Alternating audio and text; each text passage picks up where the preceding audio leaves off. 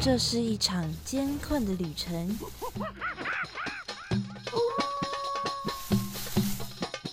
也是一场精彩绝伦的冒险。欢迎进入美好的动物世界，打开你的耳朵，用心感受。嘘，注意听，动物就在你身边。Animals 冒险王，你们准备好了吗？生活中处处是动物，只要你细细去发现，人人都是冒险王。欢迎收听世新广播电台 AM 七二九，每个星期三早上十一点十分的 Animals 冒险王，我是主持人 Head Cat 猫猫。又到了我们每周聊动物的时间啦。上一次啊，我们说了关于流浪猫狗的议题哦，那不晓得大家有没有更加的了解了呢？那么这次呢，我们承接上次介绍过的动物，我们要来介绍跟它们亲缘关系非常接近的动物。大家认识的朋友啊，或者是自己的家人，或多或少都是有在养宠物的吧？而狗狗呢，就是很常见的陪伴者。而这样啊，在我们生活中每天都可以看到的狗狗狗，它们的祖先呐，也是我们非常熟悉的动物，就是狼。今天我们要来跟大家分享的就是关于狼的事情。其实我觉得小时候我们对于狼的印象啊。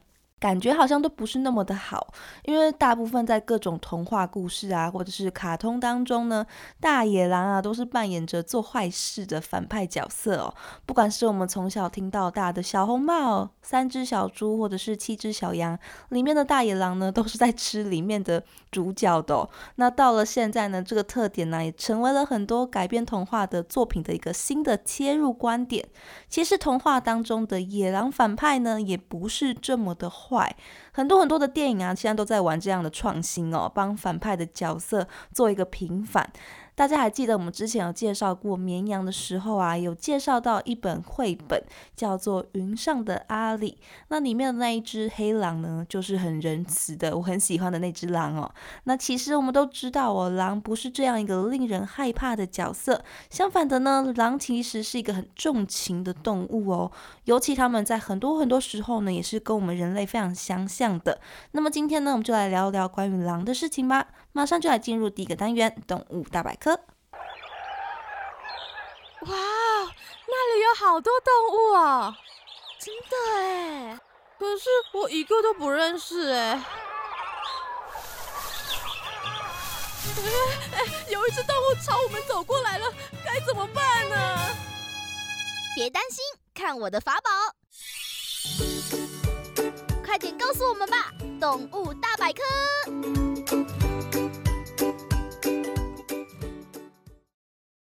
今天的动物大百科要来跟大家分享的就是狗狗的祖先狼。目前呢，我们知道啊，现在我们喜爱的狗狗是由灰狼所驯化而来的。而在早期啊，打从狼从我们人类的手中哦获得食物的那一刻开始，我们之间的关系啊就产生了密不可分的交集。目前呢，根据考古的资讯哦，东方最早确定啊被驯化的狗呢是超过一万两千五百年的，而西方呢则是一万五千年以上哦。这么久远漫长的一个过程啊，造就了我们对于犬科生物的亲近感。它们之间呢有许许多多的共通点，但但是呢也有很大的差别。比如说，狗狗会汪汪叫啊，是来跟主人进行情感的表达，或者是跟同伴进行交流啊、呼喊之类的。但是呢，如果狼在吠叫的时候哦，通常呢会是在遇到危险，在吓阻敌人的靠近。它们汪汪叫的时候，我比较少，也不太常会吠叫，所以所以听到它们的吠叫声可以说是很难得的。更多的时候，他们会像我们平常说的那样，狼呢会仰天嚎叫。对狼来说，狼嚎是一件非常重要的沟通方式哦。美国怀俄明州黄石公园的资深野生生物学家道格史密斯呢，他就说，狼嚎叫的原因呢有三种，其中一个原因呢就是他们要划分地盘。狼群呢为了要确保他们的同伴有足够的食物可以吃，所以他们之间呢都会彼此划分自己的领地。而为了要让其他的狼啊知道说这是他们的地盘，他们就会嚎叫，通知其他进入他们领地的狼只啊快点离开。而狼嚎的时候呢，通常啊都是此起彼落的，他们不会一起发出嚎叫声，这样可以让他们的数量呢听起来是比较多，声势比较盛大的感觉哦。他们也会在地上啊打滚啊摩擦，或者是留下自己的排泄物来进行气味的领地标志，来划分地盘哦。其实狼跟狼之间打架都是有分寸在的，他们高低立下的时候啊，彼此就会撤退，不太会把对方赶尽杀绝哦。而为了要避免冲突呢，狼群啊通常也会避免直接到领地的边界，以免呢遇到别的狼群哦。而随着动物依据季节到处迁徙，有一些狼群呢也会根据季节哦到处迁徙，好捕捉到适合自己的猎物。像游牧民族啊，就是逐水草而居；而狼群呢，就是逐猎物而居的。那么再来啊，狼会在同伴分开的时候呢，用嚎叫的方式来寻找同伴，就是呼叫大家要来集合的意思啦。灰狼的嚎叫声呢，能够传到数公里远哦，所以当他们呢发现到有诶。怎么有同伴不见的时候哦，他们就会彼此嚎叫，试图啊跟不见的伙伴呢取得联系，有点类似哦我们在用大声公在呼叫对方的感觉，而这也有利于他们在探索一些陌生的地方的时候呢，能够判断出其他狼的位置。除了跟同伴取得联系、寻找同伴之外呢，在准备出发去打猎之前，狼群呢也会先嚎叫一番哦，把狩猎部队给召集起来。大家都熟悉的是狼啊，它狩猎呢大部分都是群体合作的。每一只狼啊，在狩猎部队里面呢，都有它自己担任的责任，而他们彼此啊也会分工进行打猎。每次出门捕猎的狼数量哦都不太一定，有一些呢狩猎部队会是五只以上一群的狼哦，有些呢则只会是两只的这种小小的部队。但是呢，也有单只狼在进行捕猎的情况的。狼的菜单啊，可以说是非常的丰富哦。他们几乎什么都会吃，但是啊，主要的猎物呢，还是喜欢找中大型的有蹄动物，比如说野牛啊、羊啊，或者是鹿。像住在北美的狼群呢，他们就会喜欢去捕捉大型的驯鹿或是驼鹿等等的猎物哦。他们也会捕捉兔子啊、松鼠等等的小动物。而依据研究显示说，有些狼啊也会单独的跑到水边去埋伏，然后捕捉水獭、河狸还有鱼哦，超级特别，从没有想过狼会去捉鱼吃。明尼苏达州啊的探险家国家公园呢，就有拍到狼去捕捉鱼的影片。他们捕鱼啊，也是相当的得心应手的，跟在陆地上埋伏一样哦，会悄悄的靠近水边，然后快很准的把嘴呢往水里面一咬，马上啊就叼了一只鱼上岸了。除了这些特别的食物之外呢，如果冬天啊食物短缺的时候，他们也会去吃腐肉。他们甚至啊还会跑去吃蔬菜跟蓝莓之类的水果，营养是很均衡的哦。食物呢也会根据季节呢去做转换，吃的食物啊是越来越多样性的了。最后呢，这个狼嚎啊也对狼群之间扮演着重要的社交目的，他们会使用狼嚎来联络感情，跟彼此互相沟通。可以发现到这些嚎叫呢，都是跟群体有关系的。所以如果啊是单独一只的独狼，它在加入新的或者是组成新的狼群之前呢，基本上啊是不会嚎叫的，因为它并没有嚎叫的目的或者是对象。这样听起来感觉是还蛮难过的。孤单的一只狼呢，是不会进行嚎叫的哦。狼它们嚎叫啊，是有计划性、有目的性的在进行的，所以它们也会意识到，有些情况下呢，是不能随意发出叫声的。比如说，在有小狼出生的时候，狼就几乎不会嚎叫。因为如果发出声音的话，就等同于是在告诉附近的动物自己的所在地标。而小狼啊，不像成年狼一样有攻击性，它们很脆弱的。像我们之前有说到啊，沈石溪的时候有说过，他写的《狼王梦》这一本小说里面的主角的儿子啊，就是被老鹰给抓走的。所以为了不要破露育幼狼的地点呢，狼在育幼的期间呢，就不会发出狼嚎。狼会在温暖呐、干燥的地方寻找居住的巢穴。大多时候呢，他们会寻找一些其他动物用剩下来的洞穴，比如说獾啊，或是狐狸洞等等的，然后会把洞穴哦再扩大一点。当然呢，他们也会去寻找一些有着遮蔽物的石头裂缝啊，或是草堆枯枝当中哦，自己在挖掘一些洞穴。狼在照顾小狼的时候啊，是会整个族群呢之间一起彼此帮忙的。在狼群那出去狩猎的时候呢，还会有一些母狼哦留下来负责帮忙照顾这一群小狼崽。而跟狮子不一样的是哦，公狼呢也是会去亲近照顾小狼的哦。他们会去打猎回来给小狼吃。每一只狼啊，对于狼群中的幼狼呢，都充满了爱意的情怀。看到小狼啊，就会去给他们蹭蹭头啊，或是舔舔毛。联络一下彼此之间的情感哦，甚至啊，当有一些雌狼如果很不幸的去世的话呢，其他的母狼呢也是会帮忙收养这些小狼的。而每一只狼啊都是一夫一妻制的，除非他们的伴侣有出了什么样的意外，不然他们对于伴侣呢几乎都是终身的陪伴的。狼群里面呢，如果有怀孕的母狼的话，每当啊狩猎队把食物打猎回来之后呢，通常啊都会礼让给怀有身孕的母狼先吃。等到母狼先吃饱了之后，我剩下的狼呢才会去舔食剩下的肉来吃。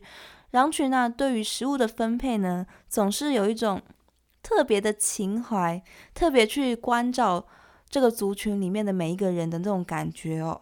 他们对彼此之间的情感是非常在乎的，而且也会非常的照顾每一个族群里的伙伴哦。如果他们有伙伴去世的话呢，狼群啊会嚎叫来表达对于失去伙伴这件事的悲伤，以及对朋友的怀念。而如果伙伴啊被捕兽夹给夹住了，另外一只狼呢会想尽办法想要拯救朋友出来。而反过来啊，被抓住的那只狼呢，则是会不断的想办法，想要把伙伴驱离这个危险的地方。奥地利维也纳狼科学中心呢，有针对狼之间的情感啊，进行了一连串触控荧幕实验啊。这项研究刊登在《公共科学图书馆期刊》的研究中哦。在研究当中呢，研究人员呐训练狼呢用口吻部啊来按压触控荧幕上面给予的这个代表的符号哦，就能够投递食物啊到隔壁的围栏当中。而围栏的那一头呢，可能有伙伴，可能呢没有同伴。但经过多次的测试之后，发现呐，狼群呢是会选择向自己的族群投递食物的，而且他们知道按压这个按钮，自己是不会有任何报酬的哦。但是如果啊，他们知道隔壁是一只没有见过的陌生的狼呢，就会失去兴趣。狼对于群体的利益有是相当的在乎的，所以如果啊，狼真心的把你当做伙伴的话，那么你可能就真的结交了一只真心诚意的伙伴喽。狼群之间的关系啊，是相当的紧密的。他们之间啊，也是有阶级区分的。他们的社会结构呢，一直以来啊，都是许多的公司或者是群体会参照的典范。狼在进行移动的时候啊，通常会排成一路纵队在进行移动，彼此之间呢会保持两到三步的距离，大家呢会一起注意周遭的情况。强壮的公狼啊会负责在前方开路，帮忙铲除一些障碍物啊，或者是清除雪堆。等到累了之后啊，他们就会自动的退到后方，让下一批狼啊到前面来轮替。而需要保护的小狼们呢，跟领导狼啊，则是会待在比较后方的位置。但是也有说法是说，比较老弱的狼呢会在最前方。一方面呢是由他们来掌控整个队伍的速度，让他们不会因为走得比较慢哦而脱队。另外一方面呢是如果有发生危险的话呢，他们也可以随时做好为狼群牺牲的准备哦。不管是哪一种方法，这些都是狼群多年以来的智慧哦。事实上呢，连领导狼呢也是这样推选出来的。领导狼啊，是狼群平常交流当中彼此推选出来的。因为领导狼他需要的是面对各种情况时候的经验，他必须要能够沉着冷静的带领带领狼群前进。带领狼群逃离危险，而在打猎的时候呢，也是由领导狼来进行指挥的。狼群啊，对于领导狼也是特别的服从哦，他们都知道他非常的值得尊敬。而领导狼的伴侣呢，也会是最好的伴侣，哎，不要以为领导狼啊只有是公狼，母狼当领导呢也是非常常见的一种形式哦。而且啊，如果是领导狼夫妻的话呢，他们会共同的进行一些决策。但是如果谈不拢的话，有许多时候的决策啊都是由母狼来进行的。而根据艾丽拉丁格的《狼的智慧》这本书当中提到的，领导狼的压力啊，其实也是相当大的。从他们的粪便当中啊，我们可以找出糖皮质素荷尔蒙，这个是长期承受压力啊，所以才会排放出来的。长期下来啊，是会影响到健康的哦。为了让压力不要那么大。领导狼啊，他也会尽量让狼群的气氛呢是维持和谐的，所以领导狼它也是要维持狼群里面的和谐还有团结的。而领导狼呢，它也总是会让人感觉到它的威严跟自信。那也难怪那么多企业团体啊都要学习这样的狼的领导模式了。除了我们刚刚说到的灰狼之外哦，在犬属底下呢，还有别的种，像我们平常说的郊狼啊、胡狼等等的，都是狼它其他的亲戚哦。而除了郊狼跟胡狼之外呢，还有一个可能大家都有听说过的，就是印度狼，它其实也是独立的一种狼种哦。印度狼啊，其实长得比较像是我们土狗的长相哦。他们在四十万年前呢，就迁徙到了印度的地区，跟狼的血缘呢就分开来了，自己就成立了另外一条血脉，所以就把他们跟灰狼呢分开独立出来。而另外一部分呢，栖息在阿拉伯跟阿富汗、巴基斯坦地区的那些还跟狼有关系的印度狼们呢，就改名成叫做伊朗狼了。现在的印度狼啊，生活在印度的半沙漠地区，就是印度的中部啊，跟南部、西部的地方。印度狼的体型啊比较纤细哦，比较小只，身长呢大概只有六十到九十公分左右哦。因为它们的体型比较娇小哦，所以它们会捕食一些小型的有蹄类动物，或者是兔子啊，跟啮齿类动物。但是因为这些小型的猎物呢，也是当地居民的食物，在跟人类的竞争之下，没有东西吃的印度。狼呢，只好跑去吃人类饲养的牲畜。他们不得已之下呢，被迫要更接近人类。到最后呢，甚至啊，还去把小孩偷来吃掉哦。他们会趁着小孩乱跑呢，或者是没有人看管的时候哦，把小孩给咬走。因为这样造成的人兽冲突啊，实在是太大了。所以虽然呢，根据一九七二年印度野生动物法的规定，印度狼呢作为濒危的物种哦，是会被保护起来的。但是啊，还是有很多因为人兽之间的冲突啊，而被大量的猎杀。再来呢，毒药也是其中一个威胁，还有人类入侵之后，我栖地的破坏呢，也是它们数量减少的原因。那么除了我们刚刚提到的那些犬属底下其他的分类之外呢，我们平常所说的狼啊，指的呢，大部分都是指狼种的狼，也就是灰狼哦。而狼底下呢，有着其他的亚种，像家犬呢，就是分类在狼种底下的。而其他的还有像是已经绝种的日本狼、北海道狼，跟栖息在加拿大的纽芬兰狼，还有栖息在美国的大平原狼呢，也是已经灭绝的。而在美洲地区啊，现在有两种正在生存危机关头的狼。它们的数量甚至不到两百只哦，分别呢是红狼跟墨西哥狼。说到红狼啊，其实柴的俗名呢也叫做红狼，因为柴啊它有着橘红色的皮毛。不过柴啊它是属于柴属的，跟犬属的狼的亲缘关系是更远的。而分属在狼种底下的北美洲的红狼呢，之所以叫做红狼啊，是因为它的皮毛呢是黄褐灰色的，带着一点点的红色，但是没有像柴一样哦，是那么的全身都是橘红色的。红狼的大小啊，介在灰狼跟郊狼之间，因为根据研究指出啊，红狼呢，它就是灰狼跟郊狼杂交之后啊所生下来的小狼。一直以来啊，狼就因为皮毛跟人兽之间的冲突呢，面临了人类的大屠杀。到了一九六零年代，路易斯安那西南部跟德克萨斯州东部呢，只剩下少量的红狼啊还生存着。在一九七四年到一九八零年之间，美国启动了一项救援计划，其中啊有十四只的红狼呢被带到了华盛顿州的蒂凡恩斯角动物园还有水族馆里面呐，建立了圈养的种群。而在之后的一九八零年呐，红狼被宣布在野外灭绝了。幸好之前呢，还有抢救起来圈养繁殖的族群哦。在一九八七年的时候，科学家啊，向鳄鱼和国家动物野生保护区呢，也放了四对的红狼。这一次的野放行动哦，是历史上第一次呢，有人将大型的肉食动物呢放归到自然。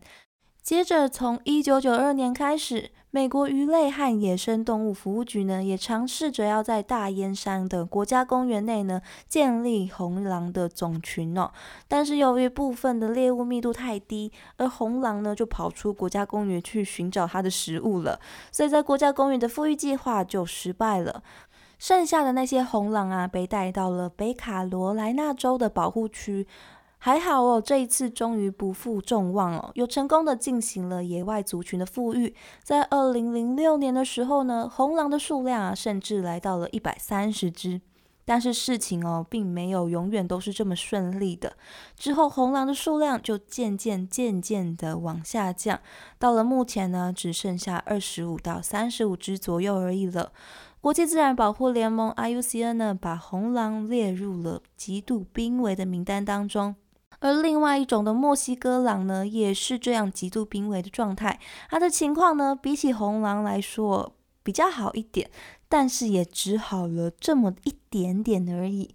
墨西哥狼啊，曾经在美国西南部还有墨西哥自由的在生活着，但是根据啊拯救濒危狼中心的雷吉纳·莫索蒂他说。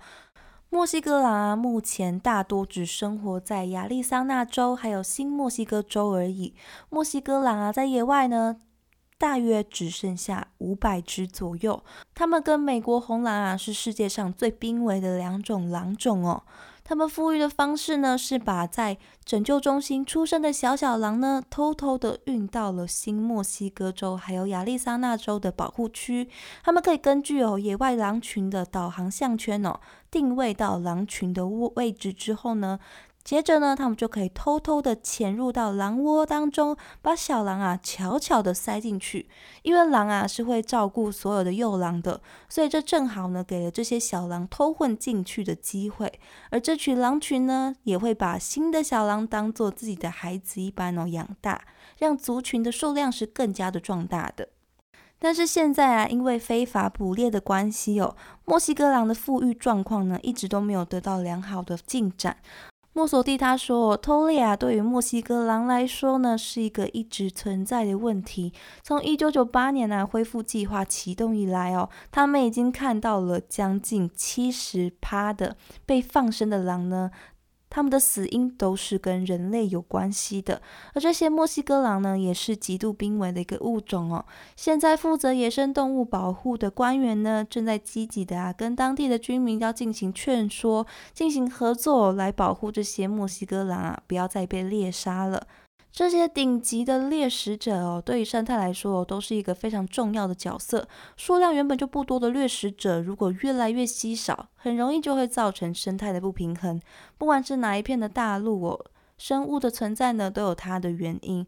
而当它们强行被消失之后呢，对整个生态来说都是非常不健康的。